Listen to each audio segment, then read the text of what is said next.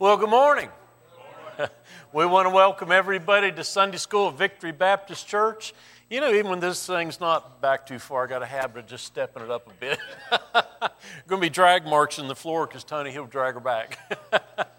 but uh, hey, we're happy to see you here today and uh, come out on this blustery day, isn't it now? Yeah. I tell you what, make you swerve in the road when you don't want to, way it was coming out. But uh, thank the Lord for this day. If you have your Bibles, open up Psalms, Psalms chapter 26, and uh, you know the theme for this uh, this year is is walking in truth, and uh, this uh, this month's theme is walking in truth, and this week we're talking about walking in integrity and the Lord's truth. And if you have Bibles, let's look at uh, verse 3 of chapter 26. The Bible says, For thy loving kindness. Do you think about that much? The loving kindness of the Lord? It says, For thy loving kindness is before mine eyes, and I have walked in thy truth. And, uh, you know, this is a psalm of David. We don't know exactly what was going on in his life at this time. Um, he's got detractors, you'll see in this chapter, those that are slandering his character. And, uh, you know, some people think maybe it was when he was uh, running from Saul, and uh, that Saul and uh, his group, and it makes sense, uh, would have to slander David because David was, was popular with the people for his uh, upright walk and his righteousness and his value, you know, being a valiant man, warrior. Um, others think that it may be uh, when Absalom was seeking David's throne. You know, Absalom, the Bible says he sat in the gate and he uh, said that the king had no deputy to hear their, their petitions. And he said, Oh, if I were king, you know what I would do. And that the Bible says that he stole the heart of the people.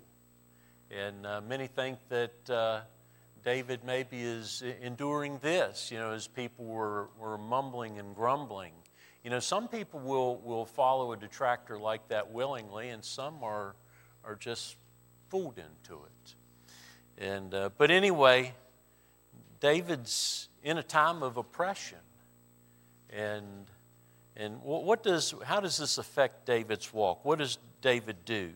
You know, we see here that David goes directly to the greatest authority. He goes to the, he, he skips the lower court, he skips the court of public opinion. You know, so many times we'll, we'll go to someone else when it happens to us and, and there's trouble. We'll say, well, what should I do? You know, we'll ask, ask advice. And, and that's not unwise. But let me ask you, where do you go for help first? You know, the Bible says in Psalms 121, it says, uh, the question is asked, From whence cometh my help? In the next verse, the, the psalmist answers his own question and says, My help cometh from the Lord, right? Where do you go for help? You know, what, what is, ask yourself, what's, what's my first resource? And that'll tell you where, where your faith truly lies. I'm sorry. You know, I, I, I, think here the, the psalmist, he says in verse 1, he says, Judge me, O Lord. It means vindicate me. Lord, uh, you take up my cause. You show forth the, the righteousness of the situation. He says, For I've walked in mine integrity. I've trusted also in the Lord. Therefore, I shall not slide. You know, I think, uh, um, and I've told this story before, but I like it so well because it illustrates things so well about, about where is our source of, of help. I think J. Vernon McGee told the story of a, a, a ship that was crossing the Atlantic Ocean at the turn of the century. An evangelist was on board, and the ship caught fire. And they formed a bucket brigade and began passing buckets to, you know, they didn't have the modern day fire suppression. And the evangelist said, Don't you think we should pray first? And the lady next to him with bucket in hand turns to him and she says, Oh, is it that bad? Is it that bad? Listen, is prayer your first resource or is it somewhere further down the line? Listen, the psalmist said he went straight to the Lord. He said, I want the judgment of the Lord. He said, Vindicate me, defend my reputation. You know, while it's not wrong to mount a defense, in this case, it may not have been possible to mount a defense. And, and yet, David says, Defend me based on my integrity. And what, what is integrity? You know, it's, it's my, my wholehearted devotion. He said, My integrity in what? In thee. He says uh, that I've walked in my integrity. Defend me in my faith, that I've walked also in the Lord. Therefore I shall not slide. You know, James said in, in James 2.17, he says, Faith that hath not works is dead being alone. The psalmist here said, I've trusted in thee, and I've walked in the integrity of, of that trust, of my faith. He said, That's where it is. Uh, James said, I will show thee my faith, what? By my works. By my works. You know, David's life was motivated by God's love and faithfulness. Look there at our verse. It says, For thy loving kindness is before mine eyes, and I have walked in thy truth. You know, um, a 17th century uh, Presbyterian pastor, Samuel Rutherford, he put it like this He said, The law of God, honeyed with the love of Christ, has a majesty and power to keep us from sin. The law of God, honeyed with the love of Christ, has a majesty and power to keep us from sin. You know, John 4, 9, 1 John 4.19 puts it like this. We love him because he first loved us. Our motivation for, for loving and obedience to Christ is his love for us. In Pilgrim's Progress, I, I was thinking about this. I couldn't remember it. I read it last year again. But um, in, in the, the chapter where Christian meets hypocrisy and, and formalism, Christian's walking down the celestial road. And as he walks, two men jump the fence and join the path of the celestial road. And one is named hypocrisy and one's named formalism. And Christians uh, questions them as to the validity of their travel to the celestial king, celestial city. He says, he says will, you not, will you not be received if you've not entered in by the narrow gate, by the straight way, as ordered by the king? And they said, No, we have, we have uh, history on our side. We have judges that will agree with us. And Christian looks at him and he replies this He says, I walk by the rule of my master, and you walk by the rude working of your fancies. You know, I'm afraid sometimes, even though you may be saved, you might be born again, that we are so habitual in our walk that we walk by the rule of our fancies. You know, we, we've grown up in a land where, where we pull ourselves up by our bootstraps. We have this rugged individualism, and that's not a bad thing unless it overshadows our obedience to the will of the Lord Jesus Christ and His Word. Then David, he says in verse 5, he says, I have hated the congregation of evildoers and will not sit with the wicked. I will wash my hands in innocency. He goes on down in verse 9. He says, Gather not my soul with sinners, nor my life with bloody man, in whose hands is mischief, and their right hand is full of bribes. You know, I think of David's reaction and his walk towards those that, that slandered him. And, and I, I, I tried to imagine myself and what my reaction is being. You know, the, the, the reaction of man is to strike back, isn't it? But that wasn't David's reaction. You know, the Bible tells us to be angry and sin not in Ephesians chapter 4. You know, I, I think one guy put it well when he said, if, we, if we're to be angry, let us be angry at sin alone. Let us be angry at sin alone. But a man that has no anger, I don't think is necessarily a mature man. I think he's a man of lax morality, for there's much to be angry at.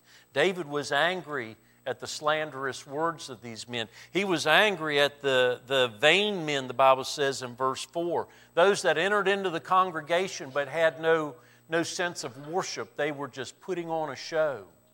These things angered David the, and how, how they treated him and came off with him. They angered David. Do we not live in a land where there's much to be angry about? Are you not angry? You know, we don't hear the word abortion bannered around a whole lot anymore. You know, it used to be a hot topic, now it's an accepted fact.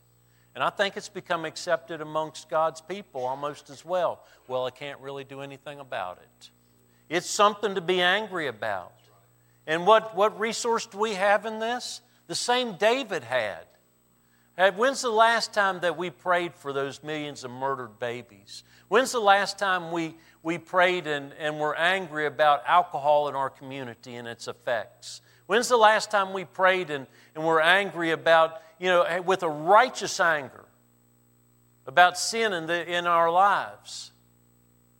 Those are the things that David was angry about. You know, what's the answer to these things?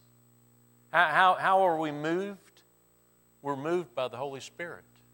What does the Holy Spirit do? You know, the Holy Spirit moves in our lives first to subdue us.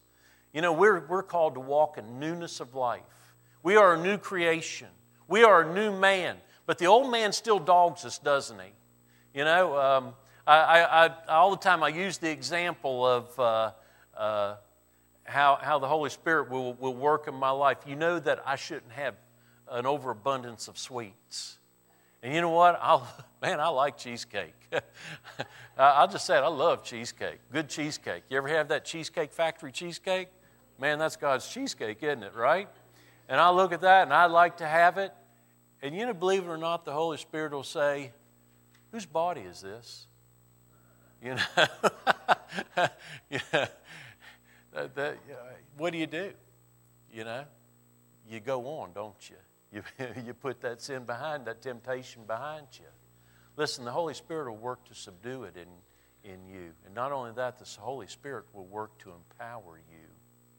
Look, David's prayer there is in verse 11. He says, But as for me, I will walk in mine integrity. He says, Redeem me and be merciful unto me.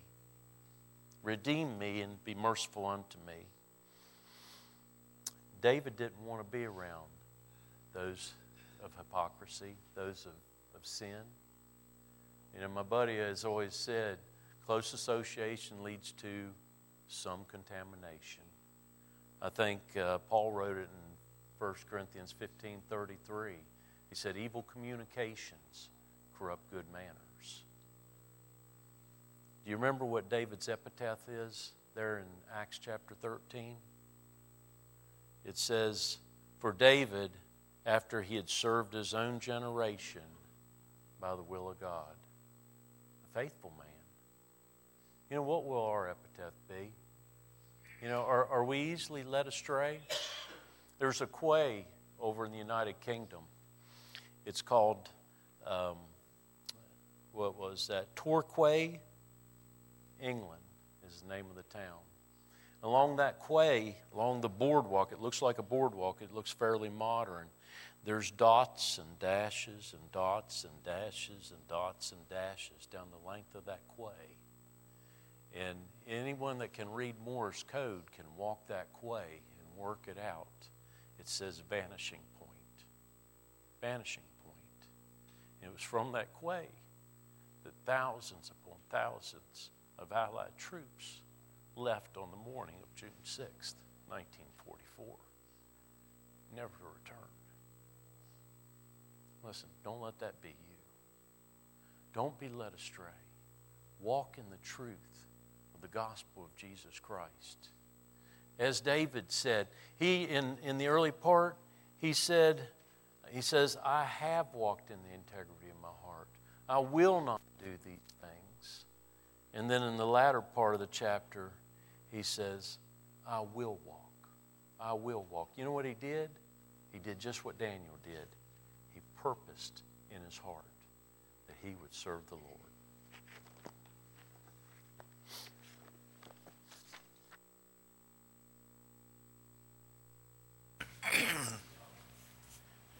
Thank you, Brother Dale. Appreciate that. Well, before we begin this morning, we'll take some prayer requests. Uh, anyone on this side over here have any special requests we need to remember? Cindy? Okay, so be praying for Cindy's mom. Has knee replacement tomorrow, so just be praying for her. She has that surgery, that everything goes well, and rehab goes good. Just be praying for her. Anybody else over here? Be praying for Crystal. She's home sick. Okay. And I want to praise the Lord for the outcome of my trial. Went good. I uh, thank the Lord for it all. Amen. Amen. Be praying for Crystal. She's at home sick. So be praying for her. And then just thank God for how He intervened in Daphne's behalf on a trial. So just thank God for that. Anyone else over here? Uh, John's wife, Stacy.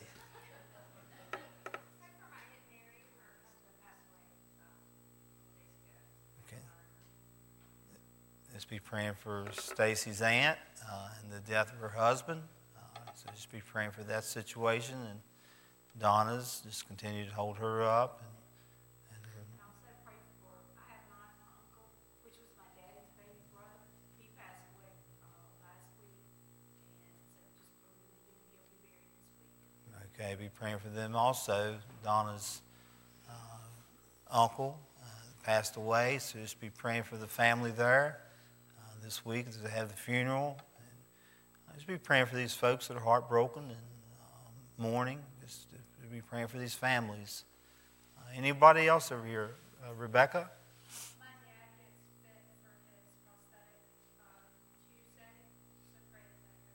Man, be praying for da- Rebecca's dad as he gets fit for his prosthetic on Tuesday. Just be praying that that all goes good and you know you can get accustomed to using that and uh, just be praying for him uh, with that. Then I have an unspoken request uh, from Miss. Uh, I can't think of nothing this morning. Dan's wife Terry. Yeah, that's about the way I have to do it. I have to associate just be praying for, she has an unspoken request for the Siebert family. It's just an unspoken request, and uh, be praying for the Siebert family. Uh, anyone else on this side? Uh, anybody on this side this morning? Then you be praying for Robin. She had her procedure this past week, and she recovers from that. Uh, Mary? Yeah, I would pray, I, I want to thank this church a lot for, um, kind of redirecting me in how I pray. Um, it's different than what I grew up with. I feel like I have a deeper relationship in how I pray. I am able to use that at work, and I feel like this church is praying for that. Man. And, um, you know, just something that I'd like everybody to consider, um, and it's probably something that you all already know, but as we pray for people, um, to reduce sin, you know, Brother Dale was really good, you know, because of what I do for a living, I, I can't help but think, like, one in three girls is abused as a child. Um, one in six boys is abused as a child. And they go on to survive, and survival skills will either end in suicide, or a lot of times it's maladaptive. And we look at abortion and addiction and crime, you know, and a lot of that goes back to their childhood experiences. And not something just happens one time, but some of these poor kids go through it forever. Right. You know, so it's just a, a point where my mind goes back to, I can be so mad and get so caught up in the act, but just remembering God loves them too, and why are they acting this way often stems Man. from Yeah. Be praying for Mary and her new uh, line of, well, not new line of work, but as she's opened up her new business, just be praying for her with that. Be praying for her. You know, we live in a nation that's full of hurt. Uh, all we got to do is look around. You can see the hurt on people's faces. Uh, and how they deal with that often is determined by what they know about the Lord. Uh, if they know nothing about the Lord and don't know Him, they have one nature to deal with it. Just be praying for uh, that. Anyone else over here? Uh, Brother Mark? There's a family in North Carolina who came back, their last name was Murdoch. I don't know all the details, but their little child got ran over last night. Be praying for the Murdoch family. Uh, did the child pass away? Uh, or you don't know all the details? Okay. Just be praying for the Murdoch family. Uh, child was ran over last night. So they're in South Carolina or North Carolina? North Carolina. Just be praying for that family. Uh, anyone else? I've seen some other hands. Brother Jim? Um, One, just to piggyback on what uh, Mary was saying, I do pray for those who are suffering, and that's such a wide category uh, that we all get into. But I, I was actually wanting prayers for a buddy of mine, an old Army buddy, uh, Jim Slim, and uh, apparently he has some kind of throat cancer.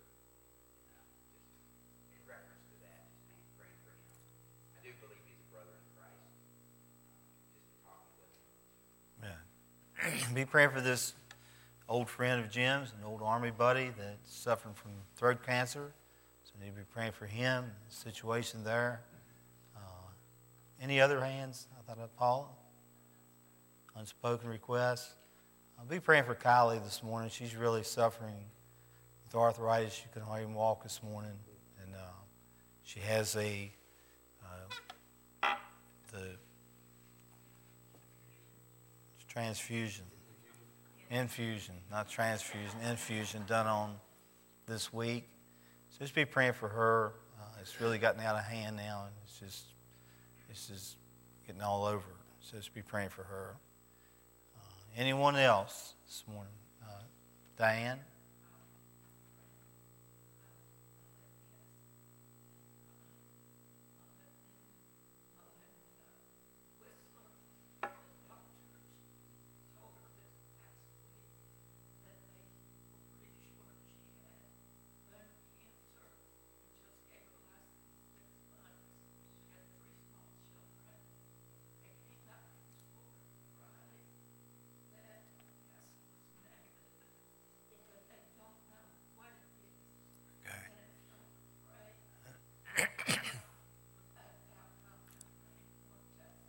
Let's be praying for this friend of Olivia's and Ryan's that was told she had bone cancer, but the test came out negative, and thank God for that. We're just praying that uh, God give these doctors wisdom to figure out and know what's going on in her body. Uh, just be praying for her that situation. Uh, anybody else? Uh, Donna? Kathy? The devil's working this morning. He is. I mean, uh, he, my train of thought is terrible. Yeah. So I just want to thank the Lord for making me well. Amen. I'm in my seat today. And I thank those who pray for me and all the people in this church. Man, it's good to see Kathy here this morning. Some of those that's been sick, just need to continue to pray. We've got, we've got lots of folks out that are sick. We need to be praying for them. Anybody else before we pray? Okay, be praying for Hudson this morning. And Frankie, he's still sick, so maybe praying for him. We just want to thank the Lord too, Brother Tony. Just, I mean, we moved back this weekend, just reflected back on some things and see God's goodness and His Amen. leading, Amen. His hand. Just Amen. good. Just grateful for Him. Yeah. Amen. Thank God. For his goodness and mercy. Where would we be without mercy and grace? Good night. I see another hand? Brother Rick?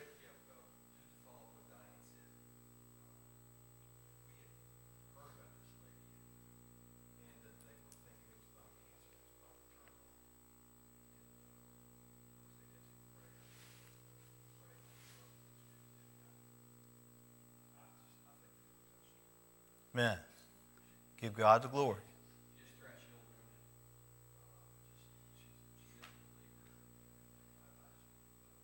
Amen. Yeah. Amen.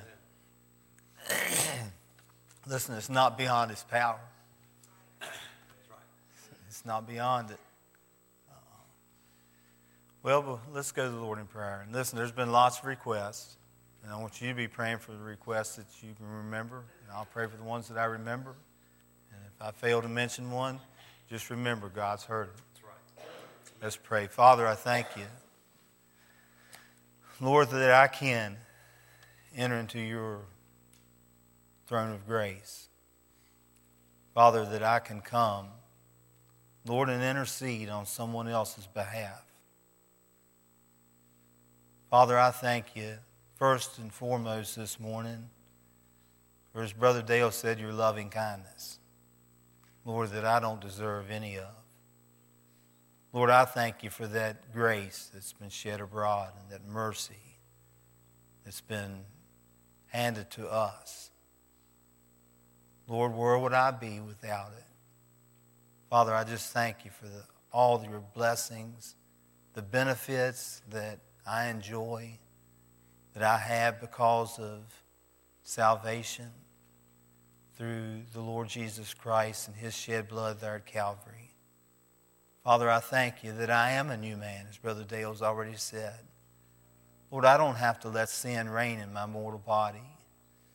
Lord, we've been given the victory. And Father, help us to walk in newness of life. Lord, help us to be determined that we're not going to yield to the flesh. Uh, we're not going to let it have the right of way. Lord, uh,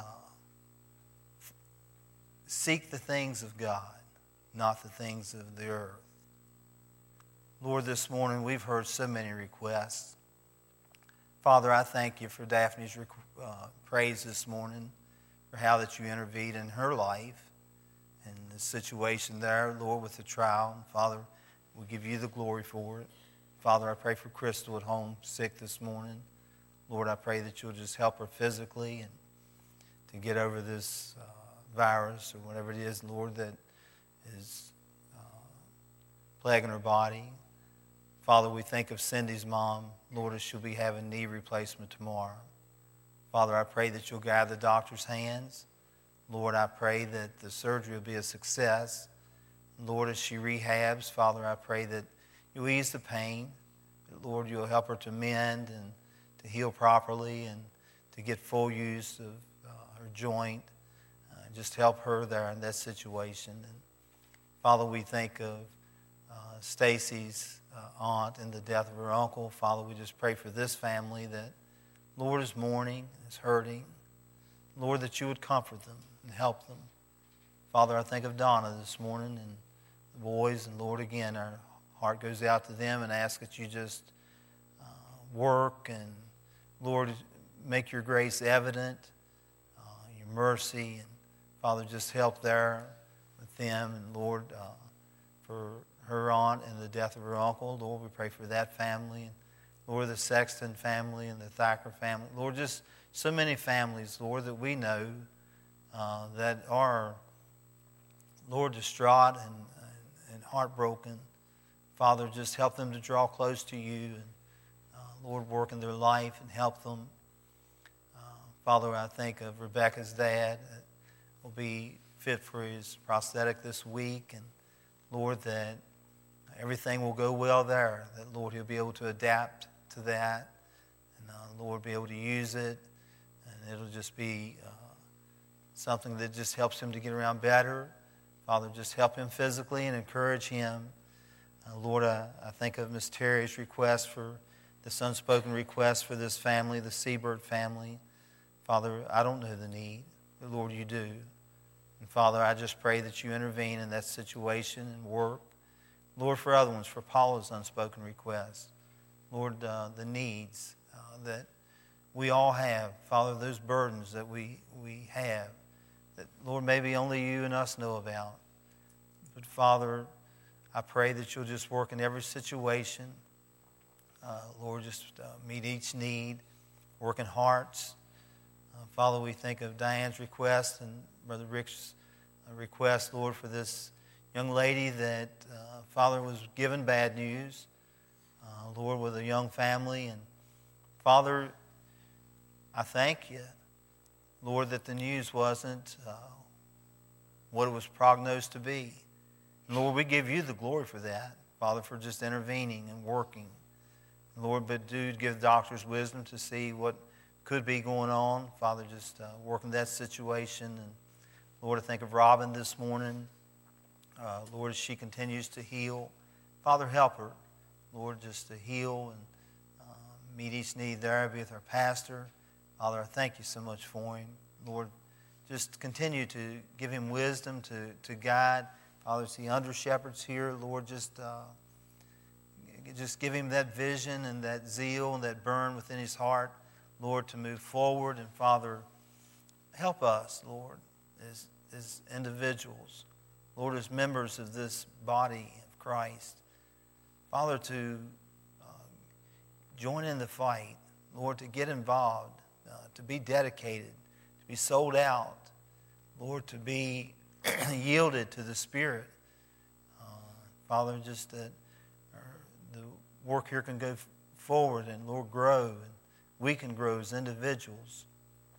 Father, I think of Kylie this morning and, Lord, the pain that she's in today, Lord, this arthritis. And, Father, I just pray that, uh, Lord, you'll help her, Father, to endure until uh, Thursday, Lord, when she gets the infusion done.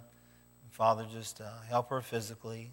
Lord, for other requests, Father, that there have been others, Lord, that I know I failed to mention.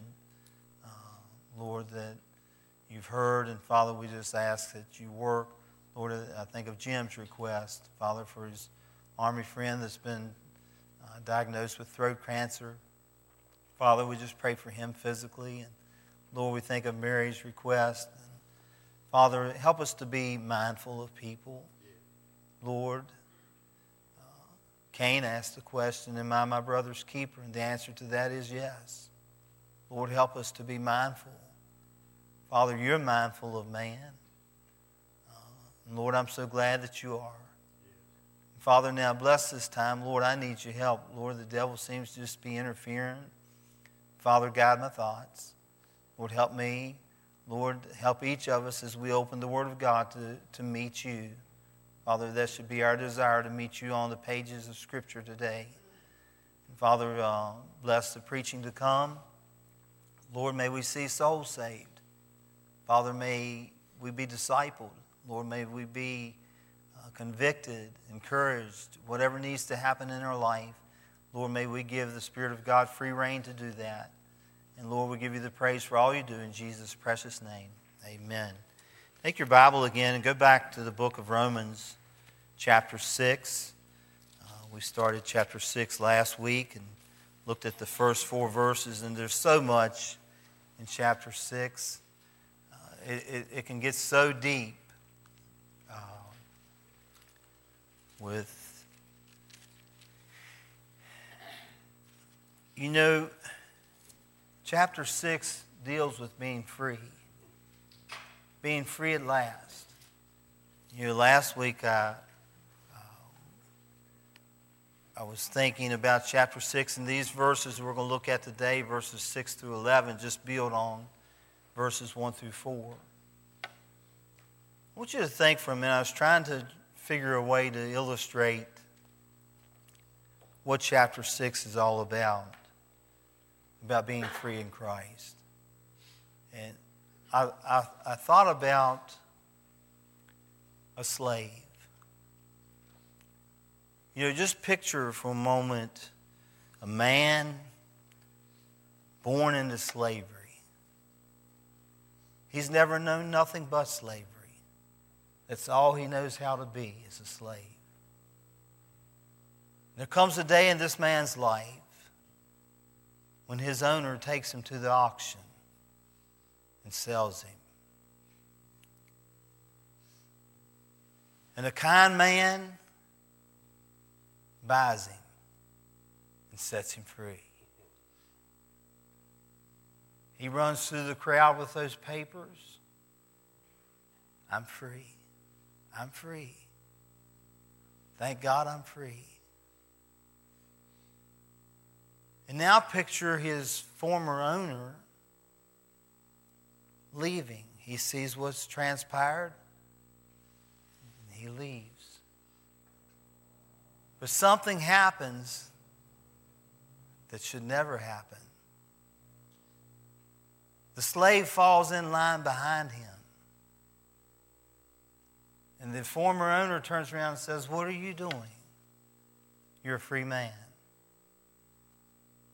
He says, I don't know how to be anything but a slave. I'll go with you. I'll go home and work with you. And surely he's going to say, Well, come on. Come on. And you say, Well, surely that would never happen. Can I tell you, it happens every day? It happens every day of our life. We have been freed. We have been given freedom. And what do we do? We do the only thing that we've known to do all of our life. We go right back in to that slavery. Now, keep that in mind as we read chapter 6 because that is exactly, if you're a child of God this morning, you have been given freedom. I have been given freedom. We are dead to sin. I'm going to go ahead and read verses 1 through 13. Chapter 6 and verse 1 says, continuing an argument that began up in verse 20, we looked at that last week. What shall we say then? Shall we continue in sin that grace may abound? God forbid. How shall we that are dead to sin live any longer therein? Know ye not, in other words, don't be ignorant, that so many of us as were baptized into Jesus Christ were baptized into his death. Therefore, we are buried with him by baptism into death, that like as Christ was raised up from the dead by the glory of the Father, even so we also should walk in newness of life. For we have been planted together in the likeness of his death. We shall, all, we shall be also in the likeness of his resurrection. Knowing this, that our old man is crucified with him, that the body of sin might be destroyed, that henceforth we should not serve sin.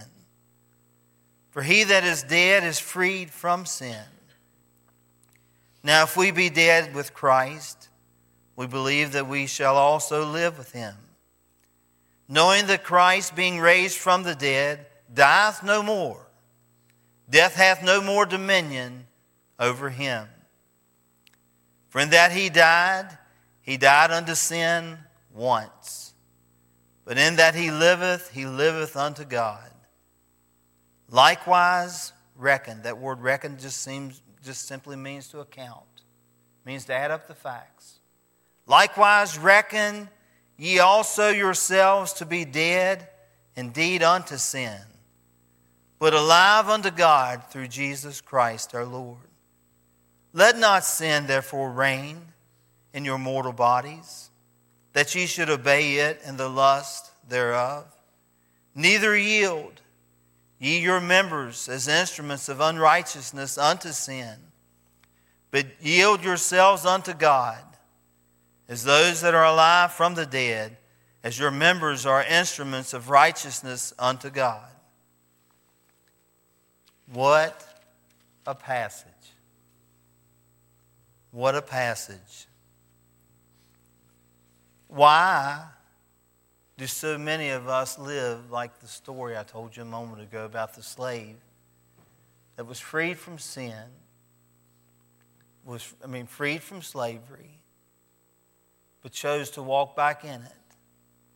Why would he make such a decision? Why do we make such decisions? So many of us who have received Jesus Christ as Savior continue to walk after the flesh. We've been given victory. We have victory through the Lord Jesus Christ. You know, before salvation, you have only one nature. You, you have that old Adamic nature, that first man, Adam. The things that Adam, because we are born in Adam, all of us. We have no choice in that. I said last week, we are born in Adam, but we don't have to stay in Adam. That's, that's your decision to stay in Adam. God wants us to be in Christ. And the moment you accept the Lord as your Savior, you are in Christ. What happened to him happens to us. When he died, we died. When he rose and his life was different, listen, his life was different after the resurrection. He no longer lived the life that he lived before the resurrection. Listen, he's not on this earth any longer. He's, his direction was different after the resurrection, wasn't it? He's seated by the right hand of God the Father today making intercession. His life changed after the resurrection. Our life's to change after we're born again. After we're resurrected with Christ, the Bible says that we're to walk in newness of life. The old man shouldn't have control of me any longer. Listen, it's dead. It's dead. When you read these verses, it is dead. We're to walk as a new man. We have a new nature. No longer do we have to live like that. You and I don't have to continue to live in sin. Listen to what Ephesians chapter 4 and verse 20 says. Ephesians chapter 4 and verse 20 through 24 says this. But ye have not learned, but ye have not so learned Christ. If so be that ye have heard him and have been taught by him, as the truth is in Jesus, that you put off concerning the former conversation the old man. That's what we're to put off, which is corrupt according to the deceitful lust, and be renewed in the spirit of your mind, and that you put on the new man, which after God is created in righteousness and true holiness. Colossians chapter 3 and verse 9, another verse. Colossians chapter 3 and verse 9, talking about how that we're to live after salvation. It says, Lie not one to another, seeing that ye have put off the old man with his deeds. The old man's not to rule anymore. You know, and we won't go there, but Galatians 5.24. Uh, if you want to read Galatians 5.24, write that down. It talks about the same thing, where you and I continue to give the old man yield. We continue to give him the right of way. That's the only way that he succeeds. That's the only way that our life we never mature as a Christian. We never go forward as a Christian. Is because we give our old life, the old man, the right of way. Listen, he's dead. That old man is dead. When Christ died, we died in him. When he arose, we arose in him. Listen, we have the Spirit of God to help us to resist temptation. Brother Dale's already talked about it this morning. The reason I don't resist is because I choose not to resist. You know, I wrote down some things here. When he died on the cross, the old man of sin died with him. I resurrect him. I choose, you choose to live a life of mediocre Christianity, we choose that. Not a spirit filled life.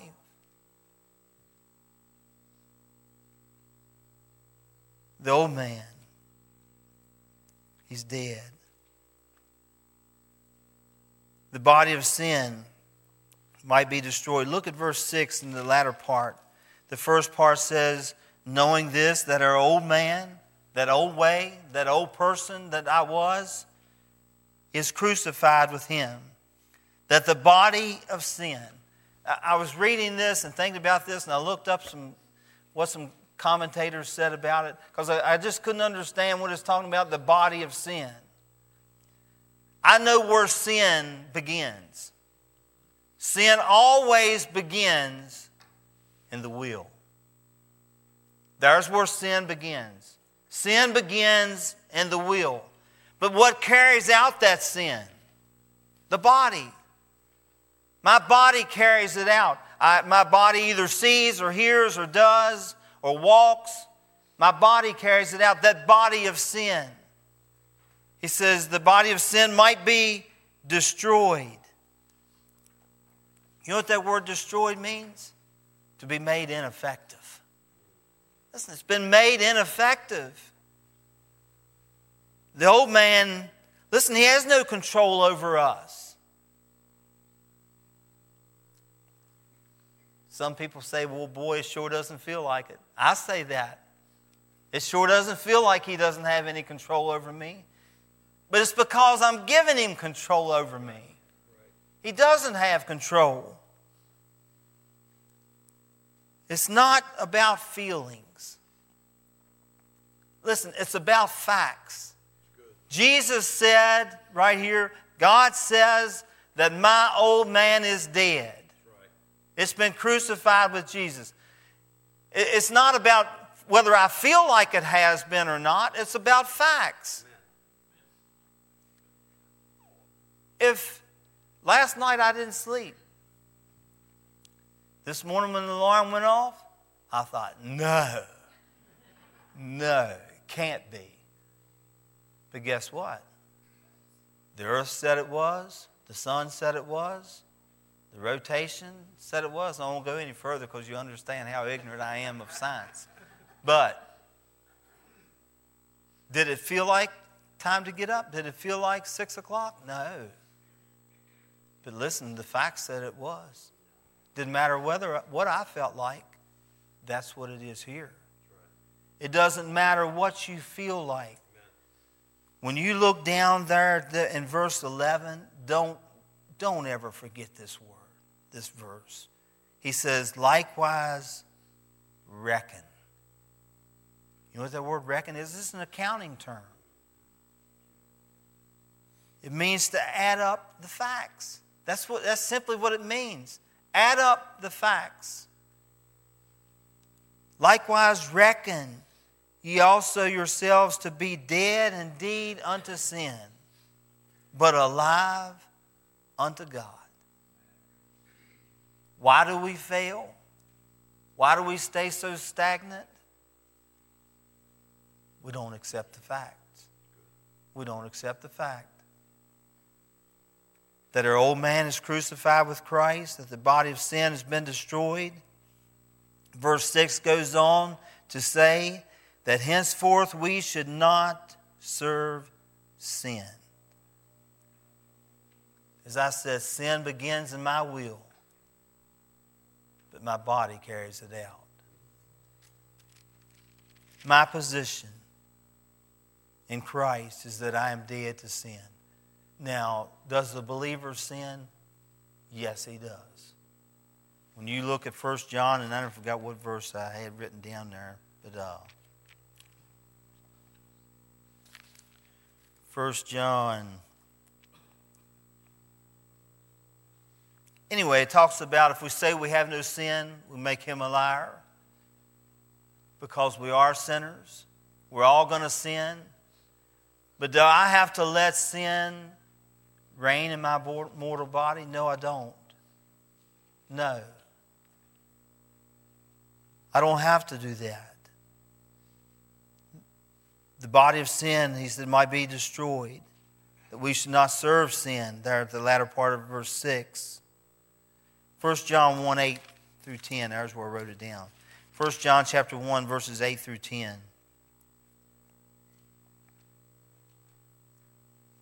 This is another verse I had written down, but that's not it. That's not what I was looking for. Our placement in Christ. Our placement. We know what our position is. We're dead in Christ. When Christ died, I died. That old nature, that old man died. The only way that he succeeds in my Christian life is for me to give him place. It's for you to give him place. We have to allow it. Because what Jesus, what happened to Jesus happens to us. When he died, we died. Listen, it's not only death, it's, it's resurrection. They go hand in hand. Jesus' life was different after resurrection. He wasn't the same. He didn't uh, stay here on earth. His life changed. My life's to change after salvation. Your life is to change after salvation. Verse 8 says, Now if we be dead with Christ, we believe that we shall also live with him, knowing that Christ, being raised from the dead, dies no more. Thank God. One time, once and for all, he died for the, for the sins of the world. Read Hebrews if you want to find out what we've got in Christ. He died once and for all. Death hath no more dominion over him. Verse 10 For in that he died, he died unto sin once. But in that he liveth, he liveth unto God. We know that when Christ arose, we arose. And we know that one day, not only will we be delivered from the penalty of sin, which we've already been delivered from, not only can we be delivered from the power of sin, which we have already been delivered from, but there's coming a day when we will be delivered from the presence of sin. But that is the only part of it that we don't have right now. I have the first two. God says that we're to have an abundant life, not, not at the end when we meet Him in glory. That abundant life is now. I'm to have an abundant life in Christ right now. That's what he's talking about here in this verse. It isn't talking about the future when we're in glory. He's talking about our life as a believer at this moment. We have that abundant life. We're to live unto God, verse 10. Likewise, reckon ye also yourselves to be dead indeed unto sin, but alive unto God through Jesus Christ our Lord. Paul sums it up in verses 12 and 13. He says, Because of this, because of the freedom that we've been given, we're no longer slaves to sin. Because of that freedom, he says, you have the ability to let not sin therefore reign in your mortal body, that ye, that ye should obey it in the lust thereof. We know what the flesh wants. The flesh still wants what the flesh has always wanted. It wants corruption, it wants evil, it wants sin. But he says in verse 13, neither yield. What do you do when you yield? These guys in here, we got truck drivers in here, and they know exactly what that yield sign means. Frank knows it means that I've got to give the right away. I've got to give the right away. Well, if you read it like that, and often that does maybe even better to read it, neither yield the right away my members as instruments of unrighteousness. I don't have to yield to that. I don't have to give unrighteousness the right away. He says, but yield, give the right away unto God, as those that are alive from the dead, and your members as instruments of righteousness unto God. We're not to serve sin. We have a pattern. I have a pattern. You have a pattern. Our pattern's right here. That's the pattern is the Lord Jesus Christ. He's our pattern here. Verses 9 and 10. Jesus got victory over the grave, didn't he? He arose from that grave. He got victory. Hebrews 7:25. Read it. We have the privilege of living a victorious Christian life. You and I have the privilege of living that. We don't have to live in defeat. I have the privilege. Now, often we don't, but it's not God's fault that I don't. It's my fault. If I don't live a victorious Christian life, that's, that's because of me. I've yielded. I've given up the right of way to the old life. We're no longer slaves. But you and I are free. Thank God. It just keeps on building in this chapter. It just keeps on building. So look at the rest of the chapter next week.